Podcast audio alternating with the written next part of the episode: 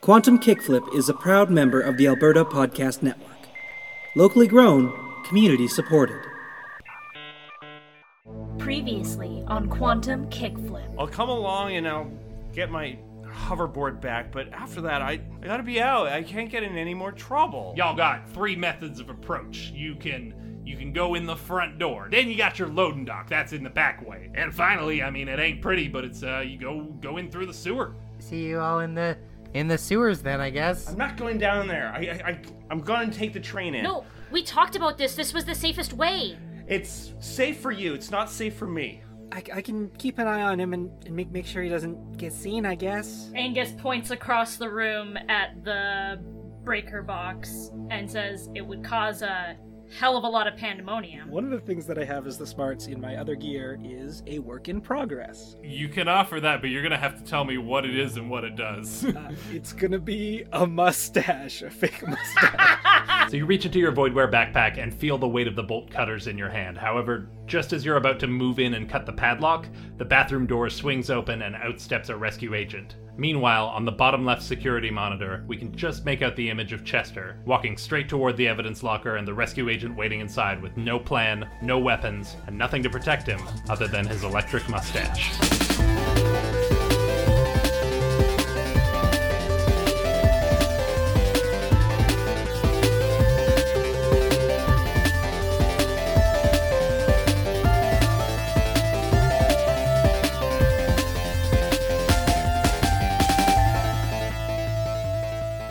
Right, everybody, welcome back to Quantum Kickflip, a Slugblaster actual play podcast. My name is Robin. I am your Slug Master Game Blaster, and with me are five of my most hilarious and best friends. Uh, and they're going to introduce themselves uh, in the order of uh, uh, when they graduated high school, going like most recent to, to furthest back.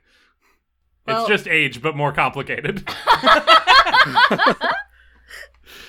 Uh, Michael and I graduated in the same year, but I'll jump. so jump we're gonna this. speak in one voice. Who crossed right the now. stage first? Yeah, We- alphabetically. Oh, it would have. It, it would have been Glenna then if it's alphabetical. Gotta go alphabetical. Glenna technically graduated before you. It's like Yeah, it's that's twins true. rules. So, so Vetch, you have to go. Beans.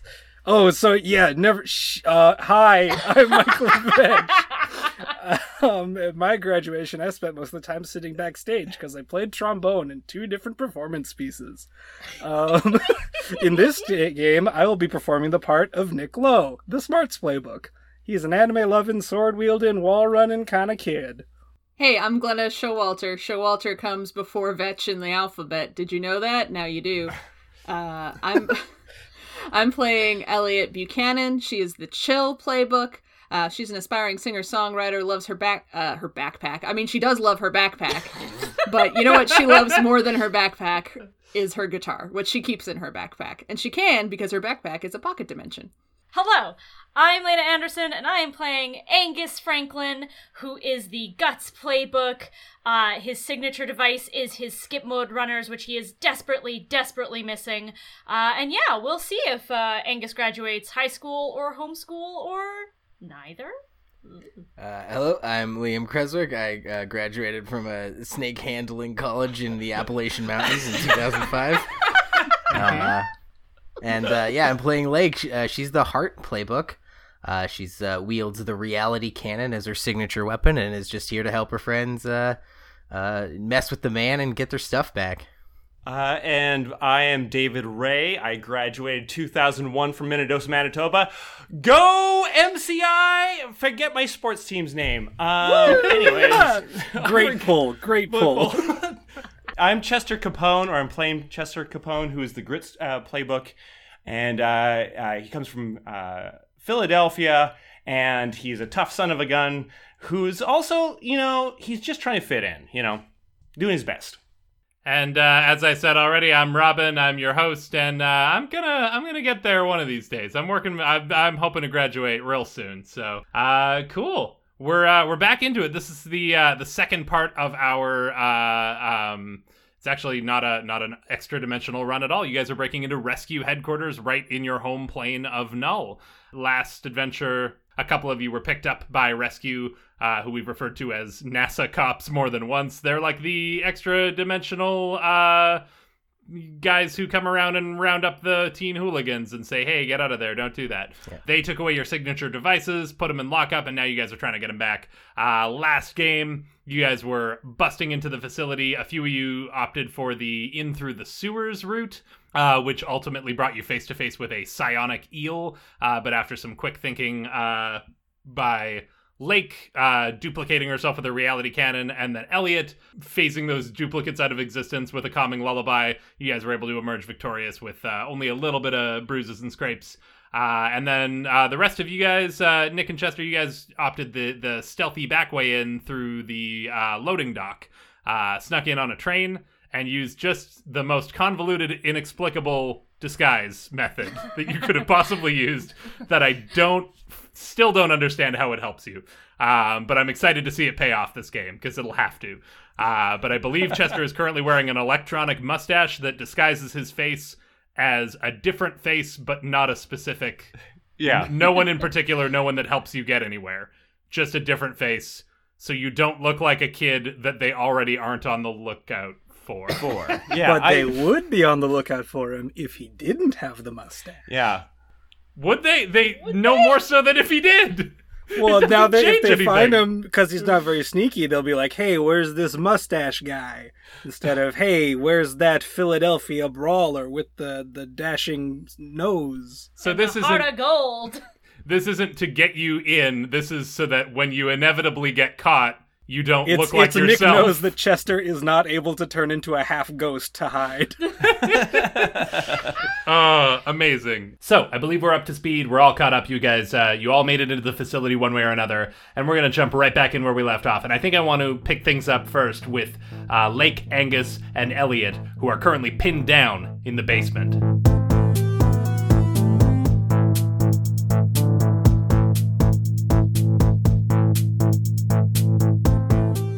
So you're all currently uh, you're you're hiding around a corner. You're you're a little bit pinned down. Uh, this person has emerged from the washroom carrying a, a, uh, a Dean Koontz novel in, under one arm, uh, and makes their way back to their security room and takes up their post once more, closing the door behind them. It doesn't look like they can see the breaker box from where they're sitting. Uh, and you didn't see the breaker box on any of the feeds as you were watching. They were kind of flipping through, so you're not positive that that won't eventually flip over to that basically your your issue is you now have a person very close by uh, and if a bunch of alarms were to go off or a bunch of things were to power down you may attract unwanted attention and and there is a person right there but they can't currently see you nor can they currently see the breaker box Huh. All right. C- uh, cou- couple questions. Uh, one, what what are, what are we gonna do? But also, did did they not flush? Everyone's priorities But- here are stellar. Yeah, yeah, sorry. But yeah, like, what are we what are we gonna do? Should we still try for the box, or should we just try to slip out of here? I don't know. This is your operation, isn't it? Yeah, but you know, I need voices of reason. you came to the wrong place. well, they're in a closed room. If we still want to Uh, get to that box, I'm sure I can keep them occupied. Wait, why don't we just take one of these like boxes of stuff and pile it in front of the door so they can't get out? Lake's eyes light up, and she's like, "I can, I can maybe do one better. Um, I, I can, I can te- temporarily maybe lock them in there, but like not in a. Oh, that's a fire hazard. No, that's actually maybe. Oh, geez, oh boy. Like I was Um, just gonna go hold the door closed, and Angus just shrugs. Okay, yeah, that's probably better because then we're not actually like potentially locking someone into their own fiery death trap. Whew, this I'm getting really. uh Well, we might be. Oh, jeez. I'm not gonna light the office on fire or anything.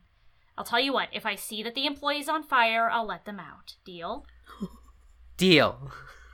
Great. You two take care of the box. And Angus is going to uh, crawl slash roll his way stealthily over to the office, over by the door, and maybe even. Well, no, he's not going to put his hand on the handle yet, but he is ready to, depending on the push or pull situation of the door, press his full weight against the door or hold on to the handle with all his might should someone try to open it. Gotcha. I think it's a uh it's not a push or a pull, but a slide to the side. Uh but there's a handle you can grab and like hang on to uh should you need to do that. Lake and Elliot, what's your play? Huh? Uh, I got these bolt cutters. Yeah, yeah, uh, go for it. Uh, yeah, I think you're able to pop the lock off pretty easily. I think that like the roll was to pull these out of the multiverse, and you were able to successfully do that. I'm not going to make you roll again to use them for their intended purpose. So you're able to to chunk that lock off of there. It's it's louder than you thought it would be, and you kind of have that like frozen moment of panic as you look towards the door and see if it's going to open, but it doesn't. Uh, maybe maybe they're uh, got headphones in and they're listening to an audiobook or something. Another Dean Koontz.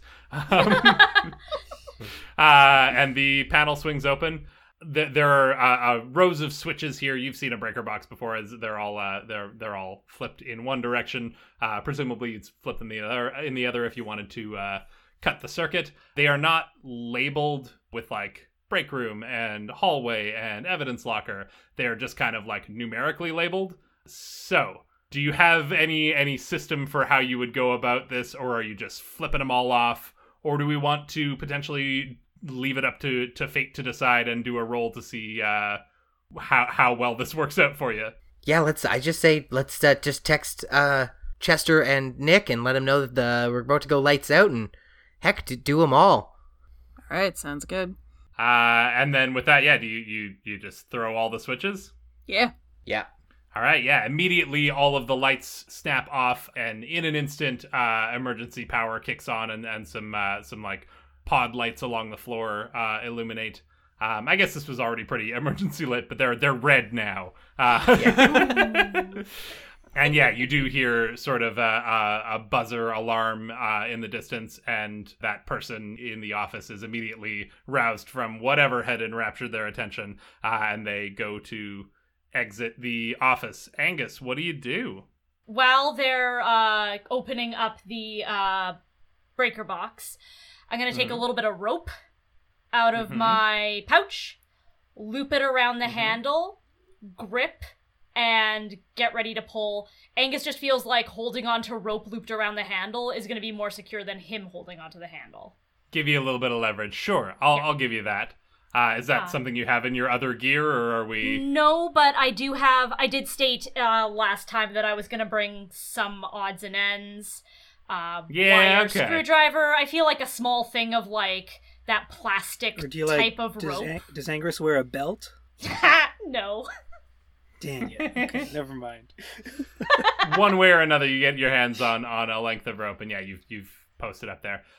Yeah, this is the kind of thing that in like D and D would be like a, a strength contest, but I think here it's it's just going to be another roll to see. Uh, I'm assuming your your objective here is is to make your way up into the main area from here on out. Yes. Yeah, like to be fair, Angus is basically waiting for Lake and Elliot to book it at this point. Once he sees they are like most of the way to the out of the room, he's going to bolt as well. So he's not intending to hold it closed for very long. He's just trying to buy his friends a little bit of time. Yeah, let's get a roll to see how this goes for you. I am going to add my one guts die. Uh, describe how your guts helps you with an action. He's not running right away. He's he's trying to hold the guy off. So I'm gonna roll two dice. Yeah, go for it. I rolled a three. Oh boy. Yeah, you you uh, get your length of rope wrapped around the handle, and you got feel like you got a pretty good hold on it. But this uh, this guard on the other side is uh, just stronger than you expected them to be, uh, and that door, it, like the rope, pulls through your hands, and you get a little bit of rope burn uh, as this this door flies open, and uh, walks a large, surly-looking woman in a rescue uniform, who's like, "What is going on down here? What are you? There's kids in the boiler room. What what is happening right now?" Uh, and reaches for her uh, radio to call for backup. It. Uh, you all you all bolt for the door, um, and you can hear her calling and giving very specific instructions. I got three kids down in the in the furnace area. Looks like they came up through the uh, through the sewers. Uh, they're coming up uh, stairwell 2B, and and you should find them there. Uh, I, I'm gonna go work on resetting the power, but but uh, head them off on the main floor.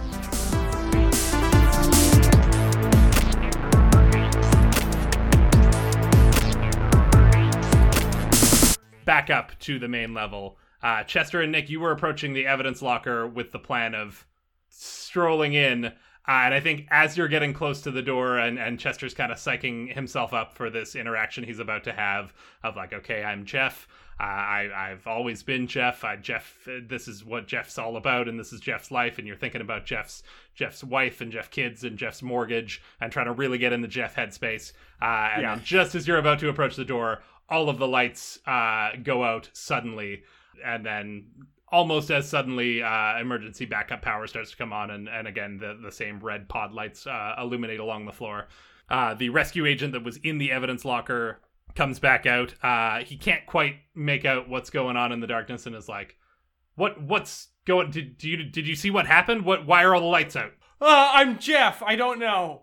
Uh, You're not Jeff, Um, though."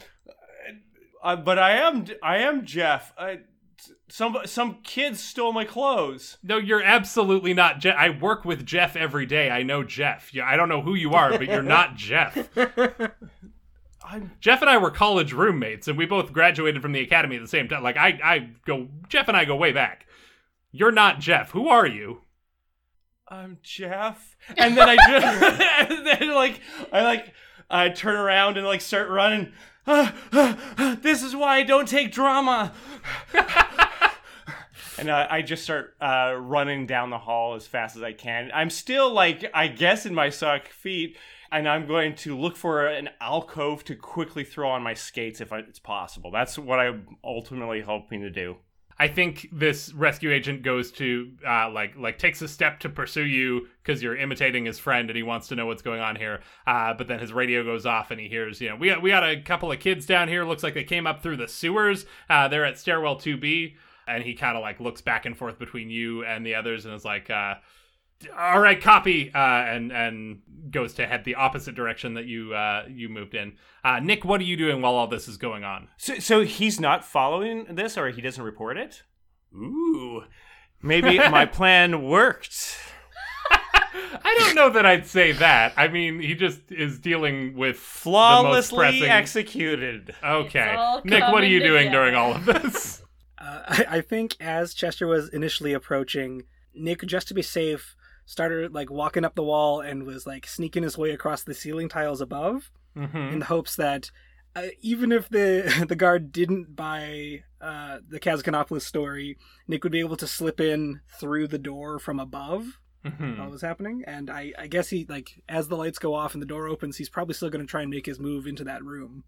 Uh, yeah. So I think we've established that you don't need to roll for walking on walls. However, I am going to get a roll to see how well this like are you able to dart past unobstructed and undetected. yeah, that's fair. Uh, and I will use uh, one of my, my, my boosted dices on this. So I'll reroll on 2d6. Ooh, it's a 1 and a 3. but, ah, but since I used one of my smarts dice and I failed, uh, uh, if the action fails, regain whatever you just spent for boost. You learn from your failures. Uh, that's a handy ability to have. That's very That's nice. nice. Oh boy, I think yeah. A- as you uh, th- this uh, exchange is going on between the guard and Chester, and he's kind of like, "Wait, you're not Jeff. No, I know Jeff. Who are you?" Chester bolts. He's about to go after him. He gets the call on his radio, turns the other way, and you kind of saw him going to go after Chester and figured that was your moment. Uh, and then as he turns around, he runs smack into you uh, and knocks you off of the ceiling, like you fall from the ceiling and onto your back on the floor. And it's like, what is? Who are you now? And what were you doing up there? What What is going on in here today? Uh, Jeff Kazakanopolis Jr.? That's not. I Jeff doesn't have kids. What are you talking about? Why do keep pe- people keep mes- mentioning Jeff? Jeff isn't even on shift today. What is happening? Uh, I can I, I try to run into the evidence locker and shut it. I think he's between you and the evidence locker. Like, I, I think you Okay. rolled to get into the evidence locker, and that that uh, train has sailed. You've uh, That train has sailed. you you rolled your failure there. He's he's blocking the door, and it's like, I uh, he gets on his radio actually because the uh, um had just been called, and he's like, yeah, I, I actually can't respond. I got a situation up here. I got a couple of kids on the main floor as well. Looks like they're they're uh mounting a, a multi pronged siege. I don't know what is happening. They keep mentioning Jeff, and I'm I'm very confused. But I'm gonna need to monitor the situation here and make sure no one uh, gets into the evidence room. Uh, and then you hear uh, uh, another signal over the radio saying, uh, "Unit three, we can respond. We'll we'll head to the stairwell." I want to try and grab his radio and run back around the corner. yeah, sure. Let's get a let's get a roll for that. And uh, that remember that die that I spent, and then uh, I didn't spend it because I sucked. Huh? I'm gonna add that one back on. Uh, and you know what? I will also add my remaining uh, kick from that pool.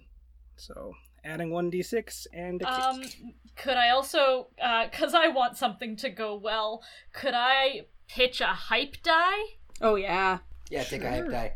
I would love to. That is the the team's uh, resource. You have a pool of I think three dice currently uh, that you can expand by unlocking team stuff. Uh, and I believe you only had one of those left. Yeah, Looks Yeah. like. that'd be the third. I'm All happy right. to use it if we if we are cool with that. But Yep. if we okay, yeah, yeah, yeah, yeah. I'm rolling three d6 and there's a kick on it. Let's go. A six, baby. it's a six and two ones. Ooh. Good thing you uh, you added that hype die. All right, so Yup. inexplicably, against all odds, you are able to uh, snatch the walkie-talkie out of this guy's hand. I think he's just so flabbergasted by everything that's happened here that like there was a kid pretending to be his friend, even though he looked nothing like him and clearly wasn't him. Uh, and then he turned around and there was another kid on the ceiling, and that kind of disoriented him. And he's just he's having a day. and uh, before he even knows what you're doing, you've snatched this out of his hand, and he's like, what? Hey, now wait a second. And before he can say anything, you're already bolting around the corner.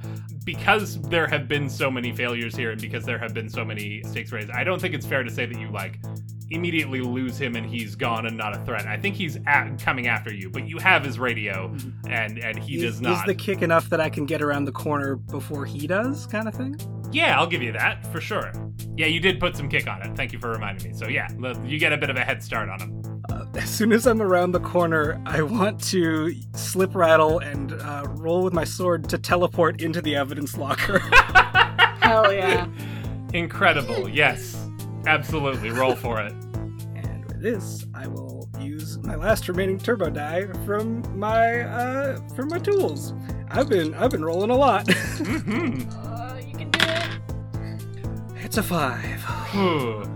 So yes, you you beat him around the corner thanks to your uh, use of, of kick earlier, uh, and that buys you just enough time that you're able to pull out your negatana, ignite the blade, and carve through reality itself uh, and teleport into the evidence locker that you uh, had just recently glanced into.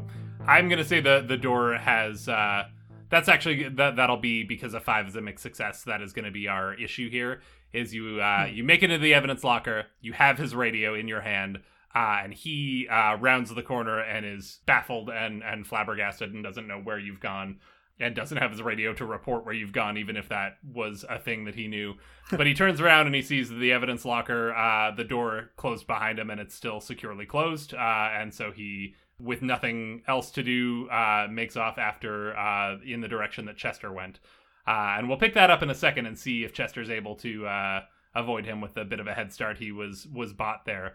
Uh, but I want to know now that Nick, you're uh, you're inside this evidence locker. So your complication is that you are essentially locked inside. Uh, you you don't have a way out of here. Yeah. But you've got a moment here. What what is uh, Nick planning on doing? He gets in there. He he sort of just holds for a moment, and he and he stops and listens, and he's just waiting to see if there's a sound of the guard coming back, and there's not.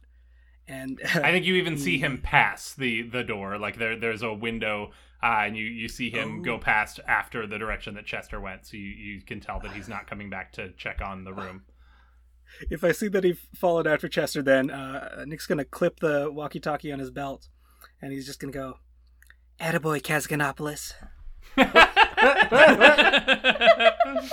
Let's go back over to Chester. So Chester, you um, darted around a corner. Uh, your intent was to to try and get your rollerblades on. Yes. I'm gonna say with everything that happened there and the sort of distraction that it caused, you have had ample time to do so. So you are a short distance away. Your rollerblades are on, uh, but you hear footsteps coming after you. What do you do? I'm not Jeff Cas. I'm Chester Capone. You know, I'm I'm good enough. And I pull off the hoodie too, and so I have my Flyers jersey out, and like uh, I I have my hockey stick, and I start. Uh, I turn the corner and I start skating down the uh, the hallway, uh, and I start. I, I assume I see the guy coming, right? You're going towards him? Yeah, baby. Okay. Yes, you see him. He's coming towards you. And I'm going to just full on hip check him to get uh, to get by him. Okay. Um. Like, Yeah. like just like uh, no, I'm. I can't get penalties in here. I'm going to cross check on my. That's what I'm doing as I. Yeah. Let's get a roll for this maneuver, and and anything you're adding to it. I'm going to go add an extra dice to it. I'm going to go with look cool. Yeah, I think that's what I'm going to do. I just th- those two things right now. Okay. Yeah. And I rolled a two and a six. Ah, Baby? beautiful. That's the tenacity of a hockey lawyer. so uh, this is wild that I have to ask this, but yeah, are you are you attempt, attempting to just get past him, or are you attempting to like take him out, knock him, knock him unconscious? I, I'm just uh, hoping to get by him, and uh, like I still have the card, right? So I'm You hoping do, that yeah. it, I and uh, I'm just going to try to barrel that uh, towards the the evidence door. Gotcha. You did see earlier that it required both a pa- card boop and a and a key code to be punched in. Yeah. Ah. So yeah, Yeah. with your with your six, you're easily able to deke past this guy. You sort of give him a a, a cross check uh, and and hit him into the boards, by which I mean the wall, Wall. of the hallway. uh, and he's, I think, with another exclamation of just "What is going on?" Uh, he he sort of hits the the side and crumples for a second. He's not unconscious, but he's he's uh, winded. Uh, as you uh, do you say anything as you skate away from him? I was never skilled, but I worked hard and I could fight. Quoting his favorite hockey player as he gets away. so uh, and you uh, are able to you, you do that sort of thing where you uh, you carve right up to the door and sort of like uh, angle your skates sideways and skid to a stop. It's not ice skates, but same basic principle. Yeah. I assume I don't know how roller skates work. and you find yourself at this door. yeah. You you uh, go to boop your key card and and the the little screen turns green and then says enter code. Uh, and you are faced with a, a numerical keypad, and there is a window in the store, and you can see uh, your friend. Because yeah, I don't know that you would know that Nick made it in, but you can see him on the other side. You have confirmation now that Nick is in the evidence locker. I and I try to show him the card, and I, I try to like, what, what, what do you think I should write it? Put a code in. What, what's the smartest code to put in? Chester, uh, I mean, Jeff. Jeff. Wait, and I pull out my cell phone and I look up Jeff on like the keypad, and like, because so J correlates with like, Five, three, three, three. yep, five three three three. Sure, we're gonna get a roll for this. If it's a six, yeah. If it's a one through five, no. Not even a mixed success. You have you have a one in six chance of this being.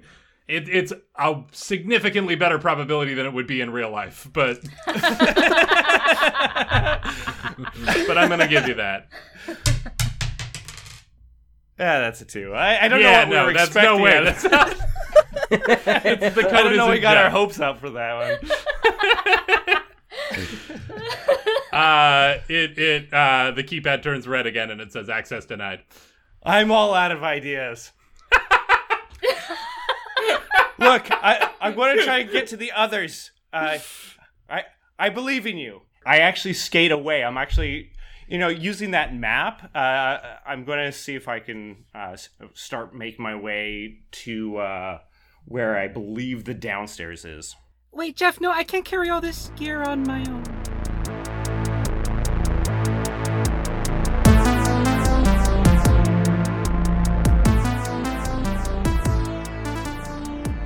Let's jump back to our friends Lake, Angus, and Elliot.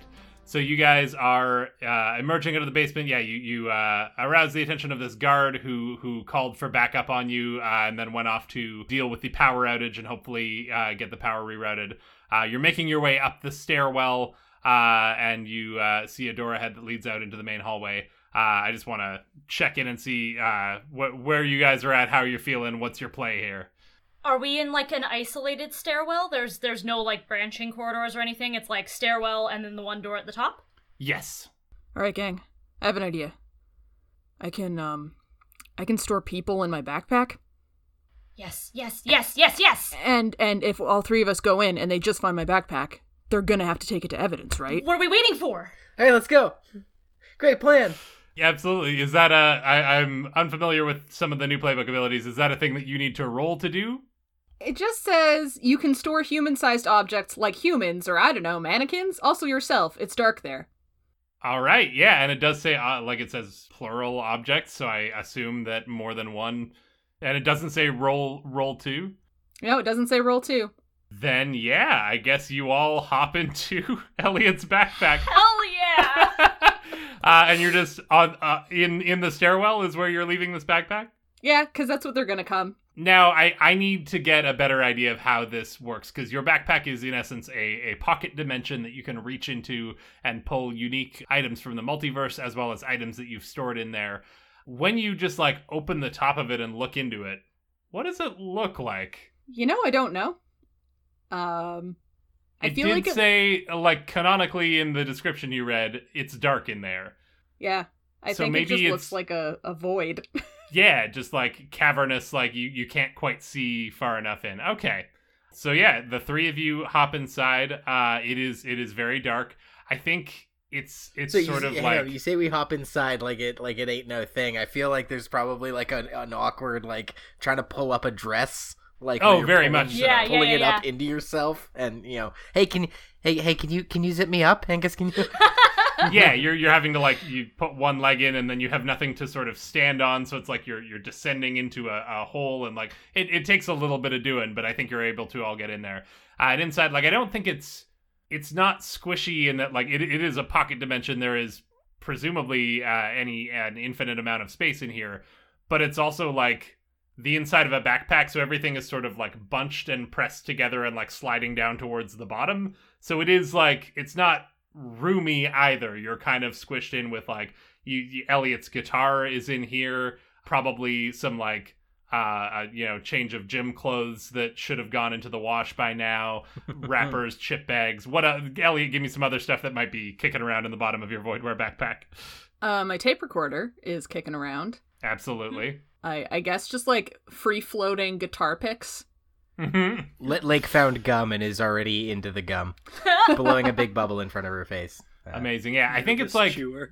You know, when you were in elementary school, did you guys do the parachute game in gym class where you'd all you'd all have a big parachute and you'd all like ripple it and like Yeah, like I think it's like if if you were gathered up in in one of those parachutes and that like you're all kind of like you can't really get your footing and it's kind of hard to figure out where you are in relation to each other. But it's also not like like there's a lot of it's a big space that you're inside of, infinite possibly. Uh, it's just really awkward to move around.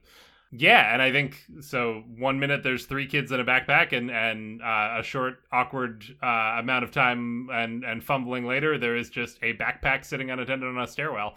The aforementioned Unit Three shows up. Uh, a pair of rescue agents uh, burst through the door. They've got uh, um, what would they be equipped with? I assume ray guns, but like set to a very like stun sort of a setting of just like you know they're they're non lethal. They're very um very mall cop energy.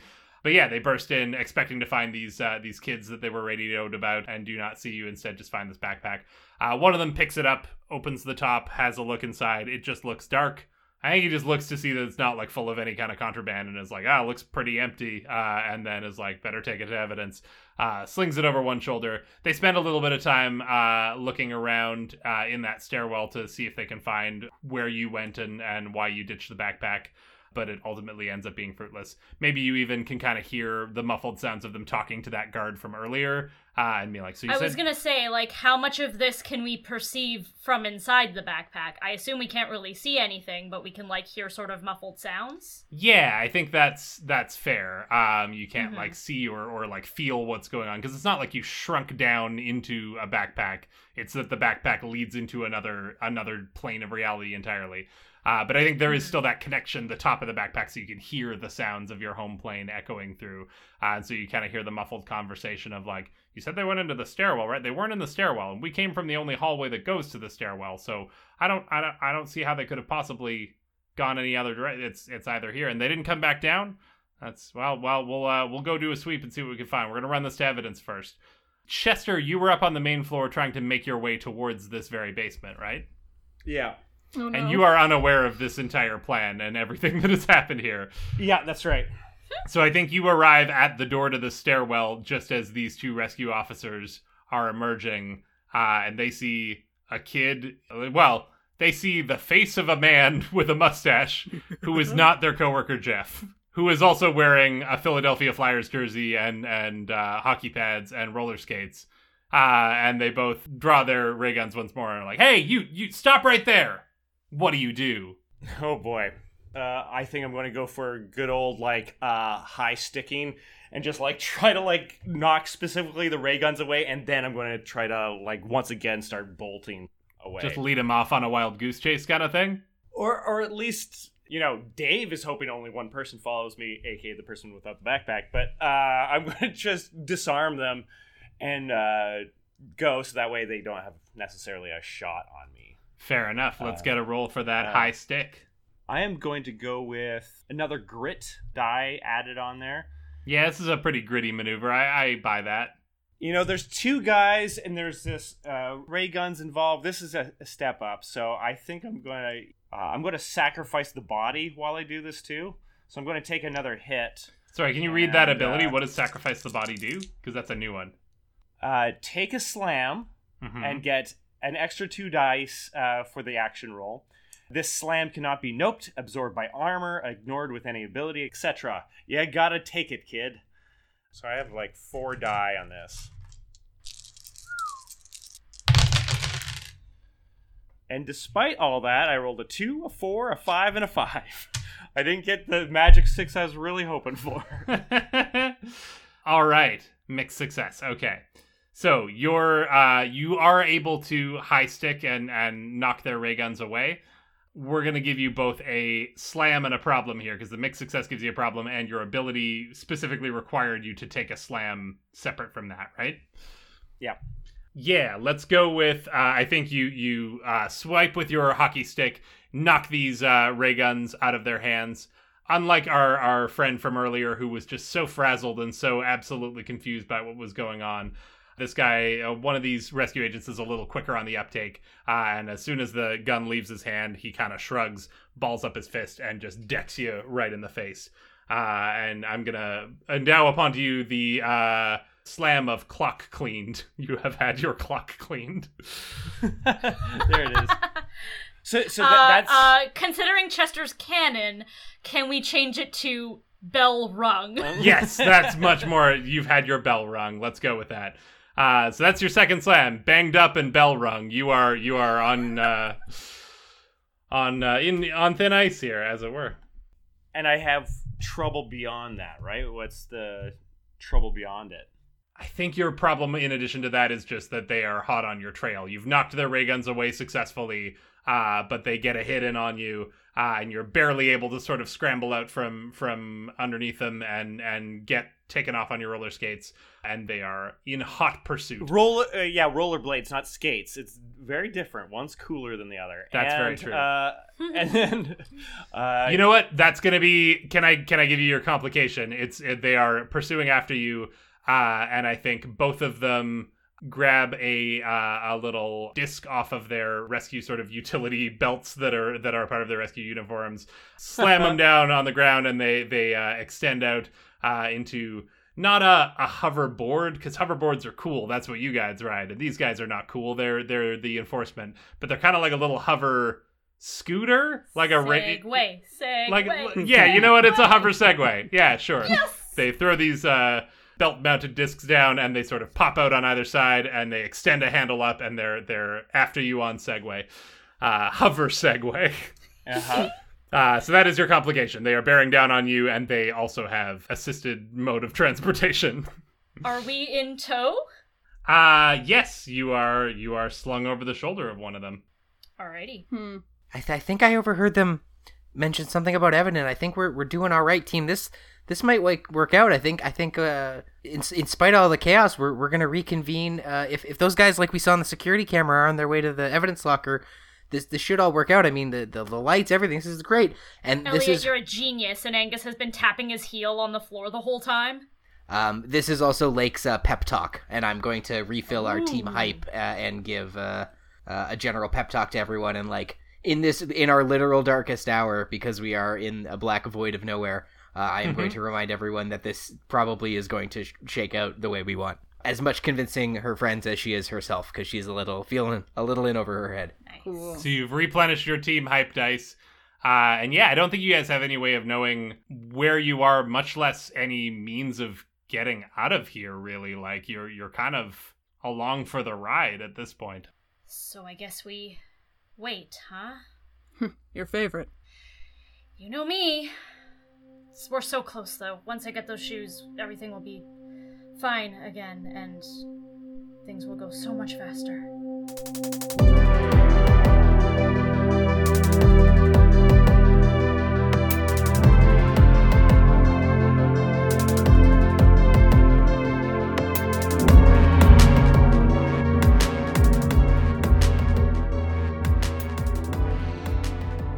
Hey, all you weird kids, it is your Slugmaster, Game Blaster, Robin, here to thank you once again for listening, even though there is no way we could ever express how much it truly means to us. We love you all, we love that you love the show, and we love when you tell other people how much you love the show because that just helps the show get bigger.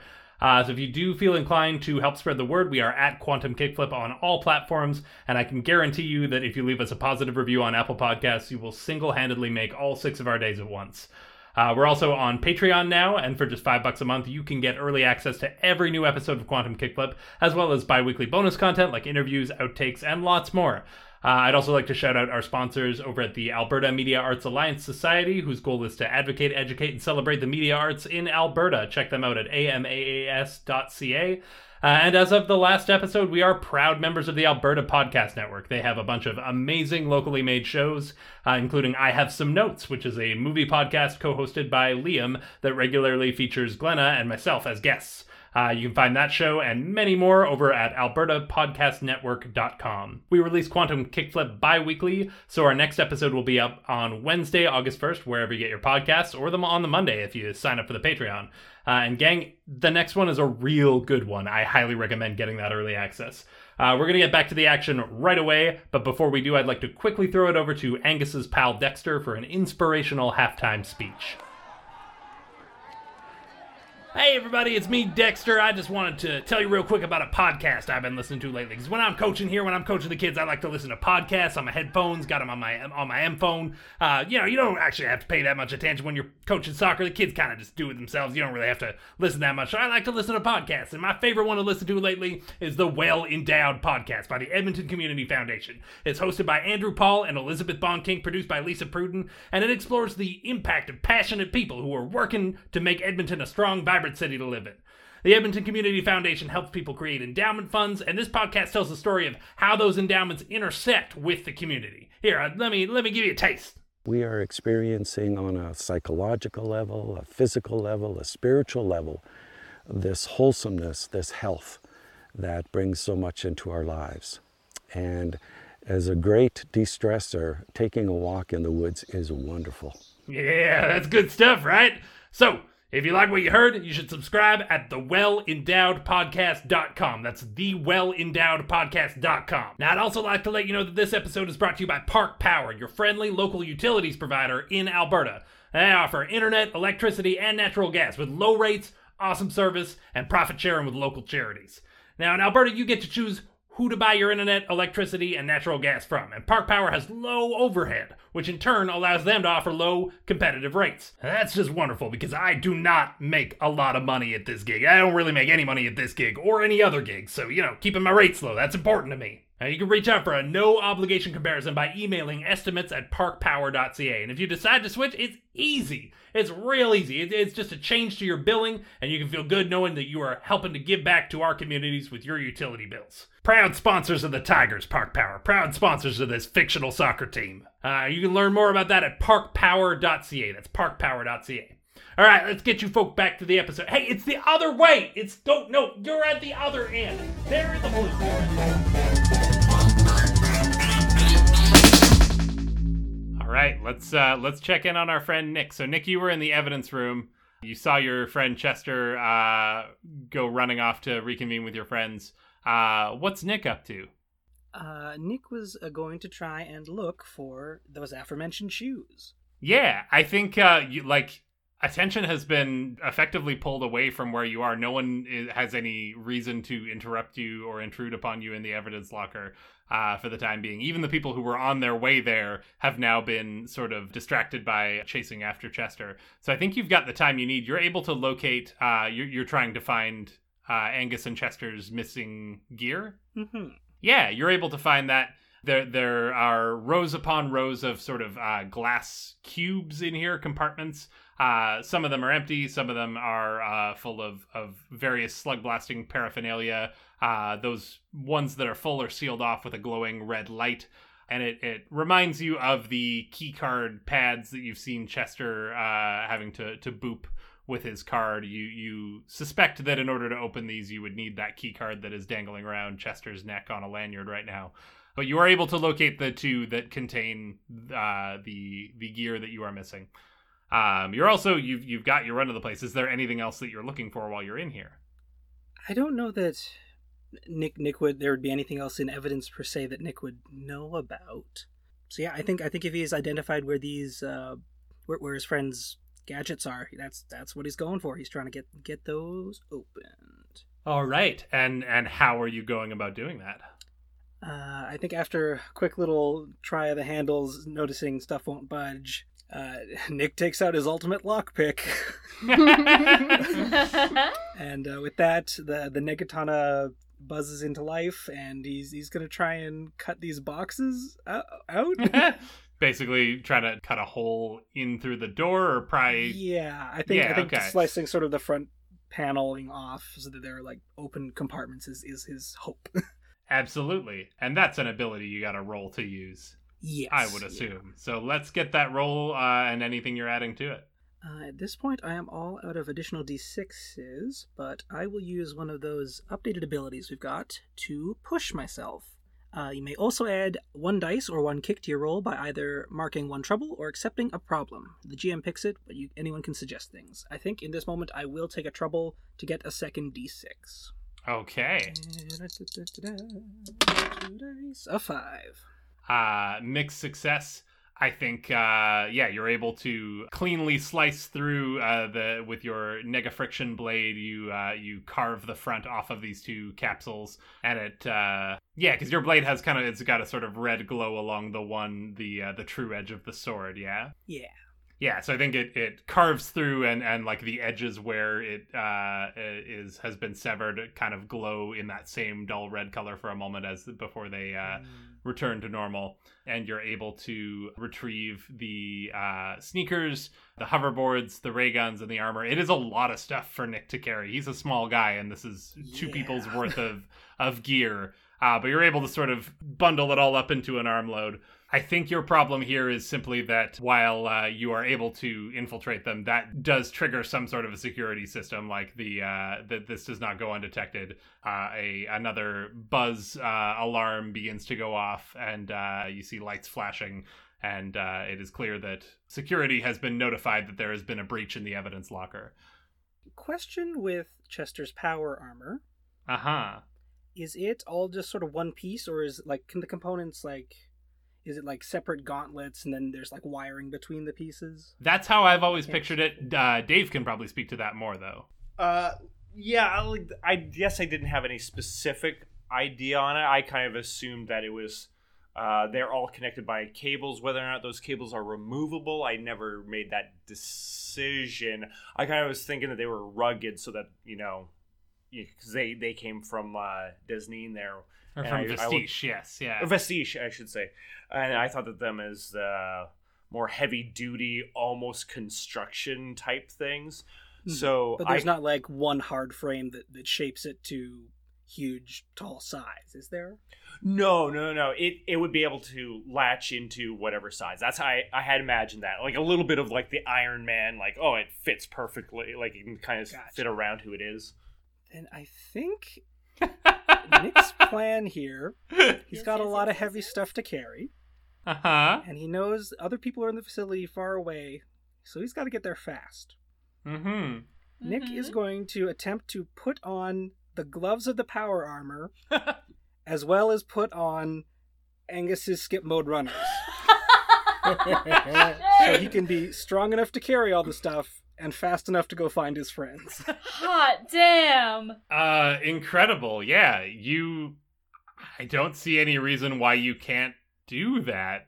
You're you're able to. I mean, you'll have to roll to use the relevant abilities, but you're you're able to Wield them to use this gear. You you have Yeah. uh, you suit up. You're you're uh, half power armored and and uh, wearing these skip modes. And Mr. checked off all his checkboxes now has two signature devices full of dice and kick that have gone unused.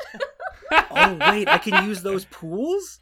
Oh, yes, you can. At oh least geez, I wasn't even thinking of that. I was ready to push myself to full trouble. Oh boy. oh boy. Uh, so yeah, you're suited up and ready to rock. What's the next? You are still locked in the evidence locker, but you've got several ways that you can maybe mitigate that now. What's your play?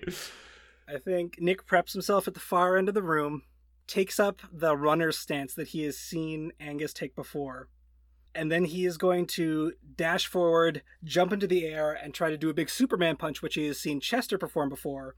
And throughout all of this, he's he is yelling, "Skip mode power rush!" So, uh, you know, perhaps he could invoke the heavy duty servos from mine, and then that's where he's getting his uh, dice from mine. that's, And that's the main thing is using the servos to, to punch through the door. I think. Yeah, absolutely. Let's get that roll. how many dice are you adding to it there? Uh, I don't want to use up all your stuff. Uh, know what? I'm not even going to. Nick's going to. He he is determined. He is trying to do this of, of his own volition, and he's really pushing himself. He knows he has to do this for his friends. I am going to push to take a, another trouble. Actually, I I am going to use one of the kick. I, I'm going to snag one of those though. I am One of the those, kicks? man. Oh, Yeah, I'm gonna. I'm gonna take so a I'm die too, 2d6. man. Seriously. Take one from the skip modes. Oh yeah, is it the because he's getting a run up with it? Yeah. Yeah. No, yeah. I'm taking a kick from not the kicks, uh, and I'm taking a dice from the shoes. and I'm still pushing. So we're going 3d6 with a kick on the on the tag of this. Oh baby. Oh, let's go. I got the six we needed. Amazing. Uh, describe to me. Yeah, d- play this scene out for me, please. Uh, so yeah, he's he's taking up that stance. He starts running. It's probably not. Is how big of a room is this evidence lockup? A living room sized. so yeah, not not a super long runway, but it's enough for him to uh, get the movement going. And he's like in an instant, he's has gone from one end of the room to the other in the air. Fist hits the door. Uh, then I think we sort of see cut shot to the outside as just the whole door is blown off its hinges. And then Nick, as soon as his feet touch on the other side, he is just going full speed, running with all the stuff down the hallway. Beautiful. You round a corner and careening towards you on a pair of rollerblades, closely followed by two rescue agents on hover segways, is your friend Chester Capone. Chester, you see Nick uh, wearing your armor and Angus's shoes, still wielding the the negatana, and and I guess do you have your own shoes somewhere? They're just in the bundle of all the other stuff, I think. Of, of the You're like carrying him by the by the laces kind of thing. Yeah, so he's Yeah. he's got four signature devices on the go and he's coming straight for you. What yeah, what what is Chester how does Chester respond to this?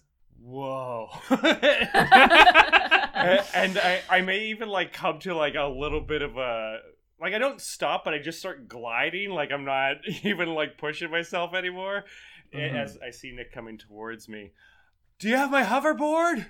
Uh, yeah, here it is, Mr. K. Oh, God, everything was all in a bundle. He has to set the bundle down and sort of rummage through to hand him the board. oh, thank goodness. Oh, crap. What am I going to wear for shoes? I have the I have to get my sh- blades off. Hold on. you have two people right running after you. oh They yeah, don't- sorry, I can't do this. well, I, we got to get out of here. But where are the others? Hey, they have Elliot's backpack. Uh, yes, and it's at this point, Nick, you notice as well these uh, agents who are, I remind you, in hot, like they're not far behind you, and they are uh, coming after you with malicious intent. Uh, they are carrying Elliot's backpack, uh, and you have a moment here before they are upon you. Are you looking to run away from them, combat them, move past them? Which, what are we doing here? I, I got, I've got something. Okay. You crooks! That doesn't belong to you! He says, wearing a bunch of things that are not his own. Hand that bag over now! Give me your best shot! And he takes up a stance, and he, he's like a little bouncier than normal because of the skip modes, and he's it's very video game pose, sword up at the side, big gauntlets. He's he's ra- raring to go. Uh, think things aren't nearly as exciting in the bag. We're like patiently waiting for our call to action. Angus has asked for uh, a piece of gum. I, Lake Lake's just like, all I'm saying is when my Game Boy Color got taken during math class, you guys did not go to this much trouble to help me steal it out of Mrs. Kazanopoulos' desk drawer. Jeff, Jeff's wife teaches math. I gotcha. so Nick, you're you're squaring off to uh, to combat these two. Yeah, they do they still have their guns? Nope, those were uh, those were scattered on the ground, and they didn't pick them up for some reason. Oh shoot. Okay. Uh drat. Okay. So if you're posting up, then I'm probably like nearby, even if it's behind you. But- yeah, I think they come to a stop now that you're no longer fleeing them, and are like, "You kids have less than five seconds to explain yourselves," and they're already getting out like some sort of uh, space age looking manacles to sort of like, "We we're we're taking you guys into custody. This is this is ridiculous. Let's go." Can can we like peek out of the bag? Like, how does the zipper work?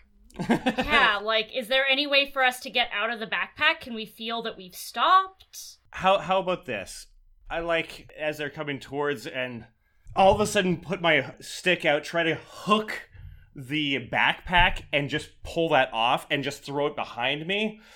Get get the stuff and get out of here! And I throw the bag behind me. Yeah. Okay. So you're trying to hook the the bag off of his shoulder and and throw it. Yeah. Yes. Let's uh let's get a roll for that.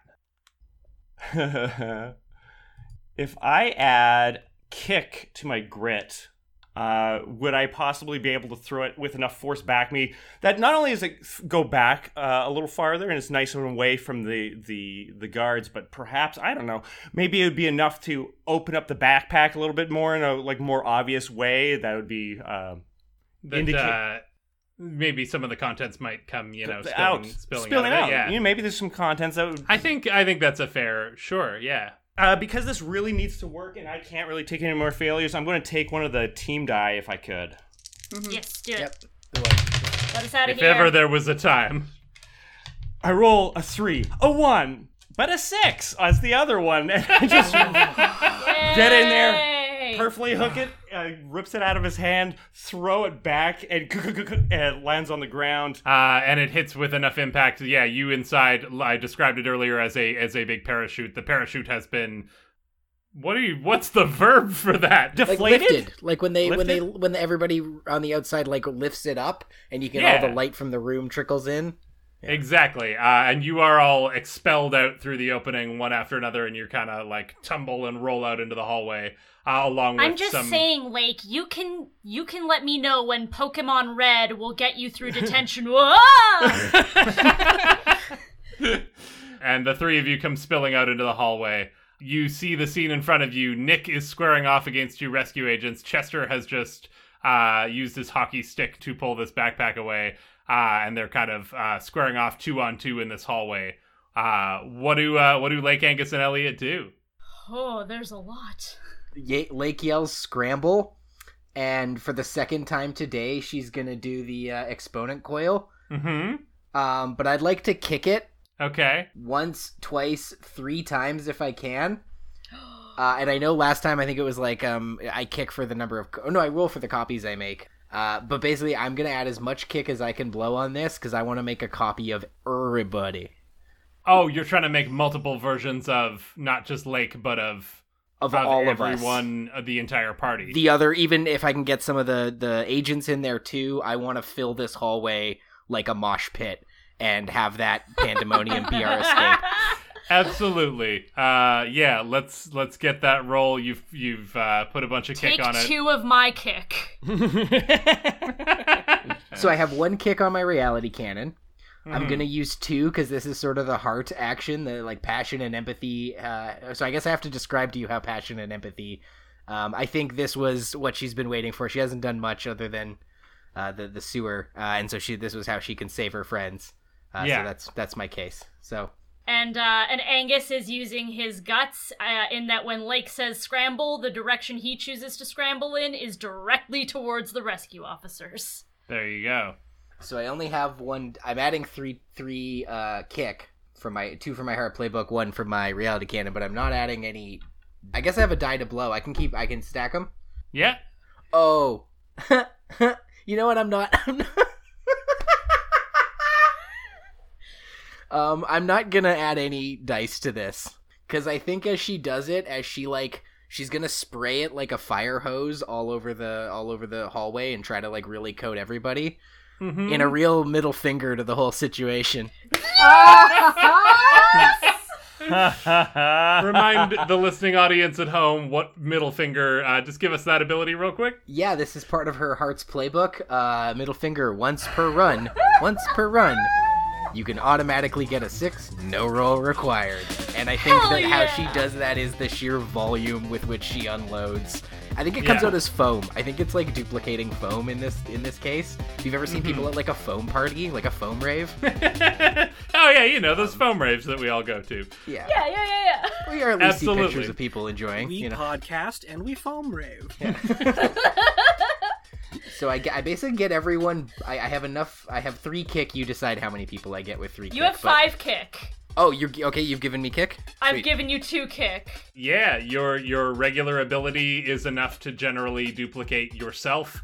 So I think with the amount of kick you've put on this, you're able to get your entire team. We do need to know how many copies of each person get ca- Sweet. caught up in. D6 plus one.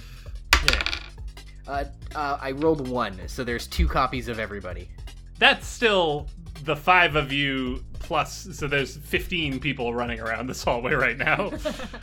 yes, it is. It's absolute chaos. Like you described, there's sort of this spray of foam goes out, and then when Angus emerges from the foam, a second Angus emerges a second later, and then a third Angus, uh, and, and likewise for everyone, multiple versions of them emerge out of this this spray of foam, uh, and they're all sort of various alternate versions. I think we described earlier like different different shimmering colors. I, I like that aesthetic for this as well. The rescue agents don't know what to make of any of this. They were squaring off to take two teens into custody, and suddenly there's there's more than they can possibly handle. I think one of them's reaching for his radio and trying to call for backup, uh, and the other's trying to figure out what happened to their ray guns because they had them a minute ago, didn't they? But you've bought yourself all of the distraction you need here.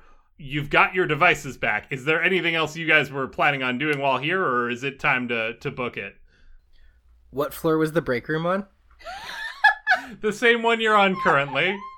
Ugh, is that for real? You're not just giving me that? No, you're. It's there's only the there was the two levels, the basement As and we this go to run away, everyone's smiling, laughing. It's great. Lake like stops, does the double take to see the break room, Mm-hmm. and I'm I'm gonna go and try to grab that box of donuts in the chaos. you know what? You've used so much kick in the middle finger. Yeah, you you uh, dart in in the chaos and are able to snag. There is exactly one donut left. Uh, what's Lake's favorite kind of donut? Oh, it's it's um. I've seen ones where they make them half sprinkle, half no sprinkle, And that's that's Lake's favorite kind of donut. and that's Lake's favorite kind of donut. She used to like all sprinkle, and now she She likes the appreciates the irony. Yeah. Yeah, yeah. Well, too bad. This one's coconut. You don't get it. Okay. One of the other two Okay. lakes had the same idea to come into the break room. And is like, Yeah, hell got- yeah, coconut. Anyway, I, I'm going to assume that you are able to uh, make your way back out of here. You've caused enough between the lights out and the infinite number of copies running around. You have created plenty of distraction that you are able to extricate yourself. Um, but I want to take a moment to just regroup with uh, with the members of Weird Gravity. Several blocks away in the industrial park, uh, you guys have, have put some distance between yourselves and the rescue facility, uh, and I'm assuming are, are in the process of kind of returning everyone's possessions to who they belong to. Angus will peel off his Velcro, waterlogged, sewage stained shoes and he chucks them as hard and as far as he can and takes the skip modes, pulls the screwdriver out of the side, puts them on. Wait, did Nick wear them with the screwdriver still in the side? yes, he absolutely did. Don't answer. and ties the laces. Gang, that was so cool. yeah, Lake Lake is right there with you. Just like as soon as our breath is caught, just like falls falls over uh, laughing. Yeah. You should have seen me. Uh, I, I cross-checked uh, a, a guy, and then uh, you know, I, I, I then like uh, knocked the the ray guns out of the others. Oh, Nick had like three different things on him. the sword. I'm sorry. I hope it's okay that I, I borrowed those. I just I, in the moment, I didn't know how to get everything out. Feel, I mean, feels pretty cool, doesn't it? Yeah, I, I can't stop jittering. Yeah, I'm, I'm Yeah. shaking. I mean, it's it, it's great. Well, uh, I got my my board back. Uh, uh, thanks for uh, uh, helping me out, uh, you guys. Um, yeah, we'll see you in the next run, right? Yeah, this was great. We work really well together as a team. well, well, you know, I like I can't. My my dad's. Gonna, Everyone played their position. You're a heck of a defenseman. Yeah, that that's Chester, true. I, I, I, I wouldn't have been able to get anywhere without, without Kazganopoulos by my side.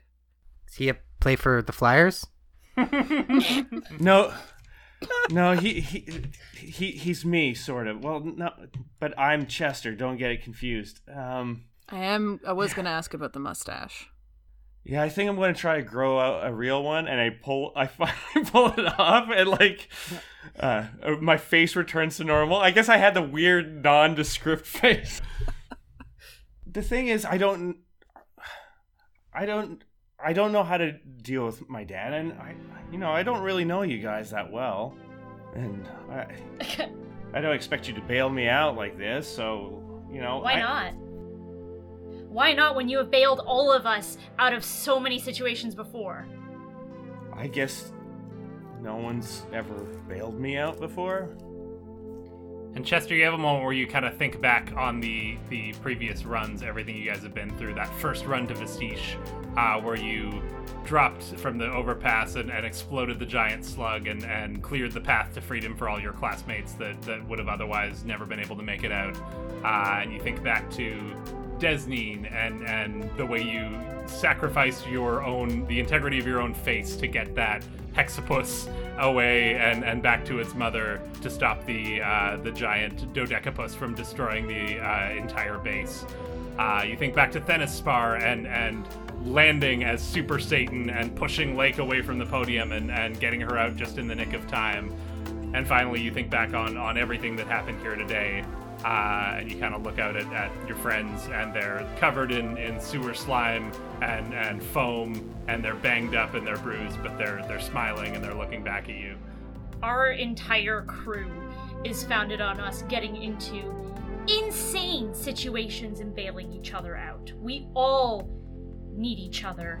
We all need you, buddy. Okay, well, I, I'll, I'll figure it out. You're not gonna figure it out alone. Well, that's good because like that's the hardest part for me. I can't. I had. A, I have a hard enough time with uh, French, and like math and geography. So Are you still talking about slug blasting? Because I am absolutely no help in any of those subjects. I can help. Uh, that's, that's a good point. Well, uh, uh, yeah, cool. So, where, where's the next place we're going to go to? I, are we going to like that uh, that that well-known uh, faraway land known as uh, what is it, Saskatchewan? Is that the next dimension we're headed to? Oh boy. Wait, was that in? Ge- I think that was in geography class. I heard about that one. And uh, and that's where we leave the members of Weird Gravity this time around, banged up, covered in foam, uh, in a dirty alleyway, but more united than ever for everything they've been through.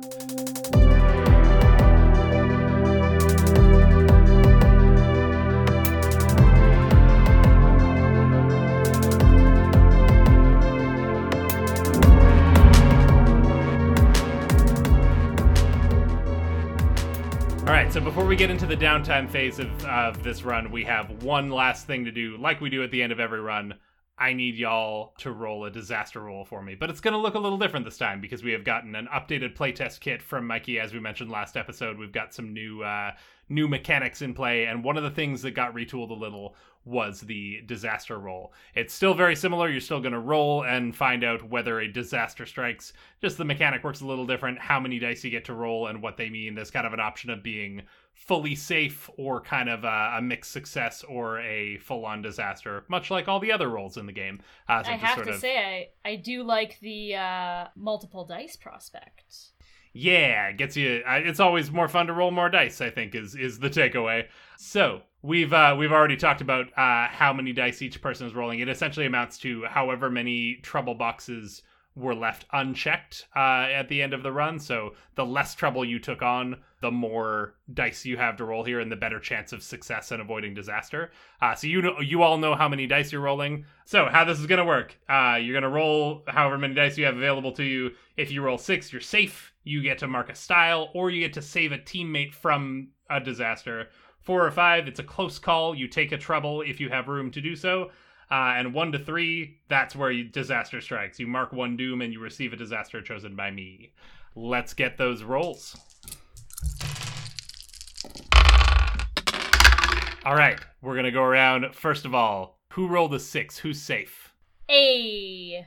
I rolled four dice, and my highest roll was a six. All right. So you will get to either mark a style or maybe use uh, that success to pay it forward and save someone else. Who got a uh, four or a five? I did. Me. Yeah, I got a five. Okay, so you are all in the uh, in the mixed success category. Close call. You're gonna you're gonna mark one trouble each, so you can do so now. Nice. And then finally, who rolled a one to three? Nick, no. I rolled a one and a three. Oh. Nick, you have rolled the one to three, uh, so you are the one that faces disaster. So I think we're gonna pick things up. Just the the layout of Hillview, I'm deciding in this moment is such that uh, that Nick's is the first stop as you guys are. I, I assume you're all like traveling home in a group, so it's it's getting pretty late at this point. You guys have been in there for a while, so it's like getting into the the like pushing past curfew and we established that this is on a sunday so it is school tomorrow and everything. So as you arrive at the uh, apartment building where you live and you're about to say goodbye to your friends and, and head on up your mom is on her way out of the building. It's that weird combination of like she's wearing her her comfy lounging around in the evening pants when she's you know done for the day and doesn't need to be out anywhere but then she's got her jacket on over top of pajamas kind of thing as though she was disturbed from from her restful evening by worrying news uh, and as she uh, lays eyes on her son she says Nicholas Andrew Lowe, where do you think you've been? Mom, Sweetie, I've been worried sick, and, and, and they're saying on the news that, that someone broke into the drow facilities and, and that it was slug blasters, a group of kids. Angus Do you- is slowly tapping his toe against the pavement and watching intently. Did you have anything to do with this? uh, w- w- w- uh, um, n- uh, well, I was I was out with my friends, but but we were, w- w- I, I- we wouldn't go into, uh, uh, uh, uh, you know, I haven't been there since since since back when I was there with, with Dad, and I I wouldn't have, uh, I I, uh, I Lake elbows uh, Angus like uh, cover for him. You know, you're the silver tongue. Yeah, Angus uh, digs his heel into the ground and is like, "All right, all right. Look, um, Ms. Lowe, sorry. you got us. We took Nick away, and we couldn't have been at the Drow facility because we were, we were in a different dimension. Yes, slug blasting, but nowhere near Drow. Nick, you said that you wouldn't do that anymore. Look, we were just we were keeping an eye on him. I mean, that's why. I mean, ugh, this foam. Like, would you believe it? Apparently like one of those common cures for those like nasty just like giant mosquitoes in the golden jungle is car wash foam nicholas he didn't uh sorry, Ni- nicholas that sounds weird coming out of my mouth nick here didn't even get bit he just wanted he just went through because he didn't want to feel left out Uh, yeah, I, would- I, I didn't say that I wouldn't slug blast. I just said that it wouldn't cause any trouble. And we are not in trouble, t- canonically. Very little trouble happened this whole run. Well, I'm glad that you're safe. And I suppose if you were in another dimension, that's a pretty airtight alibi. Just don't. Don't break your curfew again, Nick. I get worried. really sorry it's it's it's on us honestly i you know i We- i wa- really wanted to see the gundam and we didn't even find the gundam what a waste of a trip i'm so sorry guys this is all my fault i'm ms lowe please accept my apologies No, uh, that that's that's that's all right, uh, Angus. Thank you. It's, um, well, Nick, I'm sure you still have a lot of homework to do. I think it's time that you get inside. Hmm? Say goodbye to your friends. Uh, yeah, uh, I'll, I'll be right up, Mom. see you at school Oh, um, bye, guys. Thank you. angus winks And with disaster narrowly avoided solely by Angus's silver tongue, uh, Nick heads off with his mom to go catch up on his homework and, and smooth things over. Uh, she's not happy with him, but she doesn't know that he was uh, involved in this raid on the rescue facility, which is a is a win for now. unrelated this isn't going to be like a downtime scene but i feel Mhm. like after everything sort of blows over something is just going to ping in angus's head and he's going to send nick a text that says i didn't know your dad works for drow Um, uh, he he doesn't anymore. Um, he he passed away when I was little.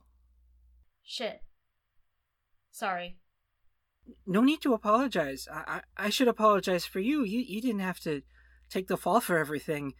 Plus, I wore your shoes. I know how much they mean to you. And this is just like the longest text that Nick has just sent all out in one big, big really fast. comes in in like multiple parts because Yeah. texts don't have the ability they have limited characters still It's just this long rambling note, and it ends with uh, bracket one slash three bracket. taking the fall is what we do don't worry about it Thank you so much.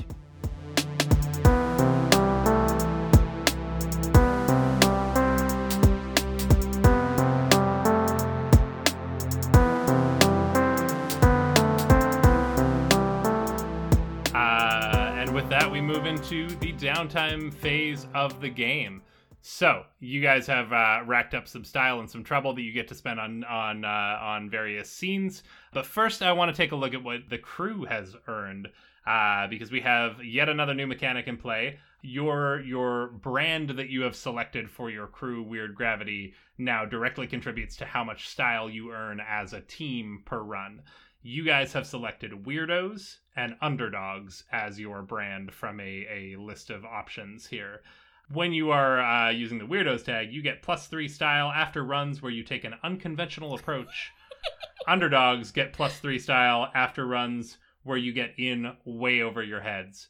I would say that both of those absolutely apply to this run, uh, which means you have a total of six style that you have earned as a team that you can either use to push your team forward and un- unlock the next sort of level of fame uh, or some of the benefits that come along with it, or divvy up amongst yourselves to spend on personal scenes. Guess we were pitching one to the track and then two toward a portal. I had one in mind if people are okay with me pitching it. Yep. Mm-hmm. Uh, there's a portal going back from Waking Pits into Desneen, Yeah, and definitely. that would give us a loop through the Waking Pits. Want to get to that goth place. Yeah. Yeah. Yeah, yeah, yeah. Nice. In the group chat, uh, Lake uh, gives a little thumbs up emoji, like, yeah, sounds good. No, we don't have emojis. Uh, Lake uh, g- g- um, gives a, uh, yep, sounds good without an emoji. Semicolon capital P. Beautiful. Uh, so yeah, you guys now have a route into uh, uh, the Waking Pits. A, a new dimension is uh, accessible. You can you can get there and back now. Uh, who's got a scene they want to buy? I guess I got uh, enough style. Uh, I can clear four style uh, for personal growth. Uh, how are you changing? Who are you learning from? Uh, show us in a scene or a montage. Gain a special from another playbook. And uh, the playbook I'm actually going to take from is Chill, and their ability is Receptive. You notice the stuff everyone else is too busy to, like hidden panels, undiscovered hoverboard spots, or gorgeous sunsets. So, like, up until this point, I've been not necessarily taking in that slug blasting is kind of this cool thing to do. Up until this point, I've just been kind of going along or not fully appreciating it. And so I think uh, how I get that is just uh, spending more time with other people in the group, but specifically Elliot, who just seems to be so calm all the time and like doesn't seem to be bothered by anything. Yeah, let's uh, let's set the scene here uh, for a little conversation between Chester and Elliot. So where are you guys hanging out? Well, I guess it would be that place behind the bleachers, right? Like that's where we kind of meet sometimes. That is your team hangout. Yeah. So it makes sense if you know uh, that's where we were kind of hanging out one day. I think you guys have, uh, you know, maybe it's uh, it's after school, like uh, you got no nowhere in particular to be, but very much in Elliot's style. You're just sort of just in the moment, hanging out under the bleachers, and maybe you've you've been there for a while at this point. Elliot, what are you up to in this scene? Uh, I think maybe she's fiddling with her tape recorder. I think maybe she's trying to figure out how to remix what's on the tape, Okay. and it's all stuff from the from. it's Angus's voice from Thenispar going like, "Take me away, Super Satan," and I, and it's and it's just like, "Take me away, take me, take me." like, Ah, very good. So what are you planning to do with all that uh, with the with the tape? What's the plan? I don't know, maybe uh, remix it into some kind of beat or record a track over top. I haven't decided yet. So so you've just been working on all this music this whole time, and like uh, you know, you just seem to be kind of relaxed. Like it's, it's like nothing ever bothers you. I don't know, man. It's like uh, everything that's happening is just happening right now, and I can deal with anything as long as it's temporary. Yeah, I guess that's a good idea to just be looking around and you can see that ladybug over there, or like just the breeze. Is it so that that this is kind of nice? I can just sit here. Yeah. What about you? Is there ever a moment when you you know you you really uh, are bothered by something? Is there something that bothers you? Well, I mean, you know, when people are being unfair, I don't like that. My parents are on my back, I don't like that.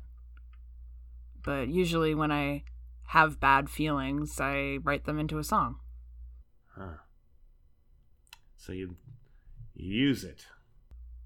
Yeah, I guess I do. Chester feels like he he's learned something here, but he's not quite sure because he is still Chester. but yeah, that that gives you access to a new playbook ability. Uh, you're you're taking a page out of the Chills book, and I think that's pretty cool. Um, speaking of the Chill, uh, Ellie, you got any any scenes you want to purchase? Uh, yeah, I definitely I want to do Trouble at Home. Yeah, set the stage for us. What does that look like? Uh, Elliot lives with her dad. Mhm. Uh, her parents are divorced, uh, and her mom lives sort of like on the other side of town, and she doesn't see her very often. Uh, her dad's a real uh, hard-working fellow who is like at work all the time and wishes he could spend more time with his daughter. Um, she generally likes her dad a lot, um, so they they rarely uh, exchange words, let alone fight mm-hmm. but I think maybe after this run, she did crawl through a sewer, like, and she's covered in foam. And she recently wrote a song that explicitly states things about monster slugs and other such things. I think maybe he's put two and two together and knows that she's slug blasting. All right. So yeah, I think uh, it's maybe that classic scene where you uh, come in through the door and you, you, you open the door quietly and, and kind of take a glance and make sure that no one's there and you, you think you're you're you've got a window to get inside and, and clean some of the sewer water and foam off of you. Uh, and then as you close the door, you hear your dad's voice from the next room. Hey there, uh, hey Elliot. Uh, I'm just can I can I speak uh, to you for a moment? Uh, yeah, sure. Oh, that's great. Uh, hey, uh, uh, her dad's incredibly uncool for how cool she is. Yeah, this is wild. hey, hey, I I just want to say, uh, first of all, uh, wh- why do you smell like the toilet? Uh, you smell like a toilet. Uh, Oh, uh, I'm sorry about that. I haven't showered in a while. Uh, well, I guess. Hey, first of all, that's an important thing to do. I, I mean, uh, it's going to be tough for you to get a job if you smell like that one day. Let me tell you. Um. Okay, but okay, serious. Graham, be serious. Okay, here we go. I am concerned, Elliot. Uh, y- you know, are are you getting? Are you? I don't know. Are you doing that thing called the uh, what, what is it? Uh, bug flushing? Is that what it's called? Uh, yeah, um, slug blasting. Slug blasting. Are you doing the slug, slug blasting? Uh, no. Oh, okay. I, I, I'm just saying. Uh, you're. Uh, I was listening to the music tape uh, that you gave me. I was. I finally. I was. I was working. Uh, so much, and I gotta sit down. I'm like, I want to listen to Elliot's music. I think, and then you start talking about these monster slugs, and um, and it. I'm like, uh, hey, that seemed like it reminds me of this uh, slug blasting, and, and then I listened to it again, thinking about slug blasting, and um, you're not you're not keeping something from me, are you, are you, kid? Uh, n- n- no, sir. That was a metaphor. It it was metaphor. Okay, Uh, a, a metaphor for um, high school, a, a metas- metaphor for high school. Uh, and how my my teachers and, and fellow students sometimes feel like monster slugs. Yeah, yeah. Okay. Uh so okay. Elliot, I tried to give you the chance. That's what I said to myself. I was like, Elliot, I, said to myself, Elliot, hey, uh, she's a good kid. Uh, you know, she's not going to be out there uh, doing this slug blasting. But, you know, I have to be sure. Uh, and so I, you know, I, I did like, you know, take a look at some of the stuff. Uh, I, I was going through your laundry, right? Uh, and I, I noticed some of the slime from the you know that trip you took out a little while ago and and i, I got it analyzed and, and they said it's not from this uh, plane you know? Uh you know and i was just like are you are you sure ted? Because he's like he's a he's a chemistry teacher. And then he's like hey what can i tell you? This is this is from out of uh, another dimension. I i know it i know it. So kid uh kid you why are you lying to me Uh, uh, uh, um, sorry, sir. I just I know you don't want me to slug blast, so um, I thought it would be better if you didn't know. Ah, kid. Um, Elliot, I, I I've been trying to be around as much as I can, and I I've I've seen that it's a problem. I'm just letting you go out all, all all all hours of the time, and you're getting involved in all sorts of things. Who knows what else you're involved in? And and that's my that's my part fault as a dad. I, I take that. That's me. So I'm going to really try to uh, clear up my schedule a little bit more, and I'm going to be around more. But you got to stop this uh, slug blasting, right? Uh, you, uh, just come and I'll be around more, and you know we'll we'll go out there and we'll we'll, we'll, we'll you know we'll go see a, rent a movie or something like that. Those are pretty cheap, and you, know, you can spend more time with me, perhaps. Right, right. Hey, kid, Uh, y- yes, sir. Sure, I care about you. You know that. I know. And I think that's where we leave Elliot and her dad uh, on on uneasy terms uh, with an uncertain future. Uh, also, um, I take a slam for that. Oh yeah, you do as well. That is what it says. So you're gonna get a slam from that that carries over into the next run. Uh, I think we're just gonna go with distracted. Up Mhm. until this point, it was kind of a a unspoken like your dad hadn't asked and you hadn't said anything, so it wasn't technically against any rules. But now you've been given a pretty clear directive not to do this, uh, and that's gonna gonna weigh on Elliot a little bit. Uh, it also says that you pick who notices. Oh yes, uh, Glenna, do you want to pick a teammate who who picks up on this? If you've been spending more time with Chester, That's kind of my thought too. I think maybe Chester Mhm. notices. In that same exchange where he gets your chill, he you will you know. Yeah, I, I he re- mentioned he something. reverberates it right back.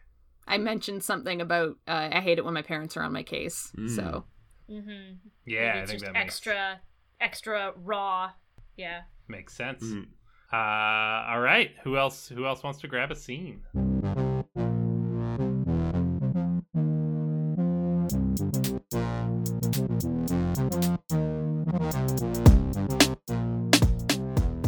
Uh, Lake doesn't have much. She didn't get into much trouble or style this this round. Uh, so uh, I guess my question is, can I can I have some of the style team from our team style? Can I have 2 Sure. Thanks for the two then team. I think uh, Lake comes home. Um, it's a little past curfew. Like she probably should be in trouble, but uh, like I said, she's the middle child, uh, and her parents don't notice her all that often. Uh, so I think uh, her mom is currently breaking up a fight between uh, her youngest sibling Hammock and the second youngest uh, uh, Symphony. Uh, they're fighting over something stupid, like the controller. Symphony, and- give it back. Give it back. Hammock needs a turn. Symphony. Hey, Dad, I borrowed your uh, fishing waders. I got them covered in sewer water. Sorry, I'm gonna put them in the garage. Okay, I'm gonna go upstairs. Bye. and like, Dad, I think I, I think I, I had established her dad looks kind of like um, uh, Stephen Colbert, but honestly, because he's not one of the characters that's played, I think his face never comes out from behind a newspaper. and uh, yeah, she and she just runs upstairs, and with the two team style, like uh, some of the uh, uh, clout she got from the run, she first of all makes a a uh, post on uh, what was the name of the social media site? Uh, my page. My page. On she does a quick stream on her my page, reminding everyone uh, how it you need to take risks. She, hey everyone, just uh, calling out here, glitch glitch girl here from from uh, Weird Gravity. Uh, just reminding you, you know, if you're out there slug blasting, you really you gotta push yourself to the limits. Uh, really, really, you know, test yourself and your your uh, uh, hoverboard and your special. Because uh, I just came back from a heck of a run. Can't tell you what it was all about. It, uh, I gotta keep it hush hush here. But um, for as fun as we had, I, I didn't really come out with uh, in, in a whole lot of trouble or a lot of style. It's kind of a kind of a dud run. It's just just reminder to when you're out there, you know, uh, we got we got parents on our case, we got Drow riding our ass. Uh, just make sure you take risks and, and, and do do something special with it. Uh, and that's just sort of her message to the slug blasting community that you gotta you know do stuff or you won't have any to spend in your downtime scene like I did. Um, take some risks. Uh, but she did uh, uh, uh, scrape some style together from her uh, team pool and is going to use that in the lab. So she's hunkered over uh, her desk, kind of like the the lo-fi hip hop beats to study and relax to girl. Like she's just like toiling away on the desk. I'm gonna go in the lab with my two style. I'm gonna use those two to turn it into two components. The two components are gonna be gems, and with two gems and two discs, next time we go uh, on a on a mission, she has now uh, built a concept inverter into her uh, signature device, the reality cannon. Uh, the concept inverter. Maybe we'll tease it for next time, but uh, more or less, you know, dries turn to wet, uh, big turns to small, uh, et cetera, et cetera, and it's all relative. So you can take something something big and make it small, or something wet and make it dry, or or etc. You can you can basically turn something into its opposite. Yeah, and I think she takes um uh she takes the licorice out of her bag, like she was eating some licorice as she's known to do. Uh, sets the concept inverter like to test it to wide because licorice famously skinny. Um, and she wants to make it wide, and she's now got like a licorice the size of a sheet cake, like a uh, and with a fork and knife begins to just like munch on that happily to herself as the as the sun as the night you know fade to night. Beautiful. Dimensions on licorice changed. It it would still have the hole in it, right? But it'd be just like a huge, very short loop. Like yeah, a- it'd be like a wide like a Cannoli- wide uh, sleeve, like an envelope. Not not a, not a ca- cannelloni. Is that what I'm thinking of? Or like a manila envelope, I think. Like a, Yeah, like a okay. flat, like a, yeah. There. Gross. Manicotti? Manicotti. You know? I'll make it simple. It was a nib. It's just all solid all the way through. there we go. Uh, all right, who's up next? I have a scene. Um, Yeah, I absolutely. will spend one of my style, and if it's all right with the crew, one of our team style. Mm-hmm. Mm-hmm. For Swagger, Clear 2 style, a scene of you getting even more confident, watching your own videos, mouthing off a rival, hyping yourself, breaking your own record, etc. Gain a special.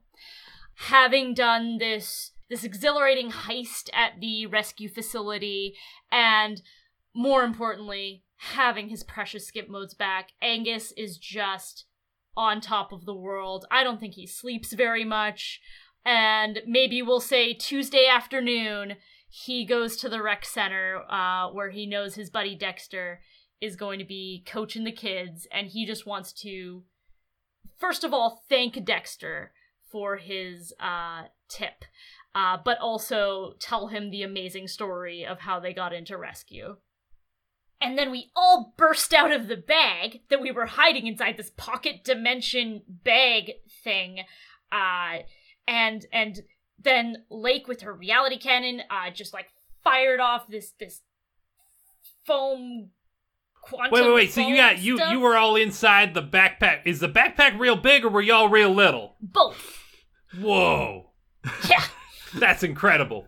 and and then there were just like so many duplicates of us running around and we got out of there and we had all of our stuff back and they had no idea they had no clue what even hit them and buddy like thank you so much for getting these shoes back everything just feels feels even like more right than when i had the shoes before Well, I mean, you you said they had no idea, but you you said you had a bunch of duplicates of yourselves running around. So like, not only did they see your faces, they saw like multiple copies of your faces. i mean i guess You don't, you don't think that's gonna come come back around and bite you? Maybe. No no no i'm pretty sure uh And didn't you say you were watching me- security feeds and there were cameras going and, and you were watching them like flip between and and so isn't it, isn't it presumable that maybe you came up on some of those as well, especially if there was like extra ones of you running around? Well, like I'm pretty sure one of the copies of me wore glasses, and I don't wear glasses. I mean, that's smart. That's uh, know, I didn't think of that. If it was wearing glasses, how how'd you ever tell? Now it sounds like you got away scot scot free, totally clean. I don't think this will ever come back to bite you. I mean, it it it might. You are right. Like it's it could come back to get us, but also it was really chaotic, and we managed to get in and out in the first place, and I'm calling that a win. Whatever they have to throw at us, it is clear we can take it. Hell yeah, man! Oh, I can't believe I'm friends with a certified fugitive. That's pretty cool. yeah, you better keep your mouth shut. Ah, you know me. I, I'm I'm not much of a talker. I don't like to ramble on very much. I'm I'm pretty tight-lipped myself. I like to just kind of keep my own thoughts up in my own head and not really tell much to anybody about anything. That's just the sort of guy I am. I don't I don't really like to go on about about anything myself or anyone else. I just like to keep it all buttoned up. You know. That's that's Angus what I think makes me such a good coach. and nodding and has subtly tapped his heel three times while Dexter is continuing to talk. to just speed this conversation away. Beautiful. Mhm. A little kid comes up and tugs on his shirt. "Uh, Mr. Dexter Caleb ate a dandelion. Good for Caleb. Um, what have you What have you unlocked with this ability uh, with this scene? Uh, very appropriately, walking disaster. Hmm. You don't just flirt with disaster, you're dating it. You get plus 1d6 on disaster rolls. Oh, amazing! That'll help out in future uh, avoiding the uh, the high price that you you may yet have to pay.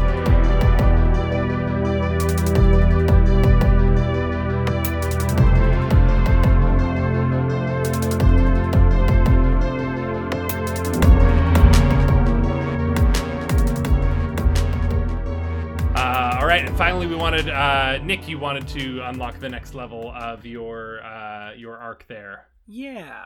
Yeah, so that would be um, unintended consequences.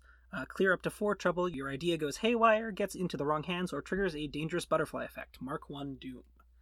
Yeah, in the previous sort of steps of this, it had all been about developing his negatana.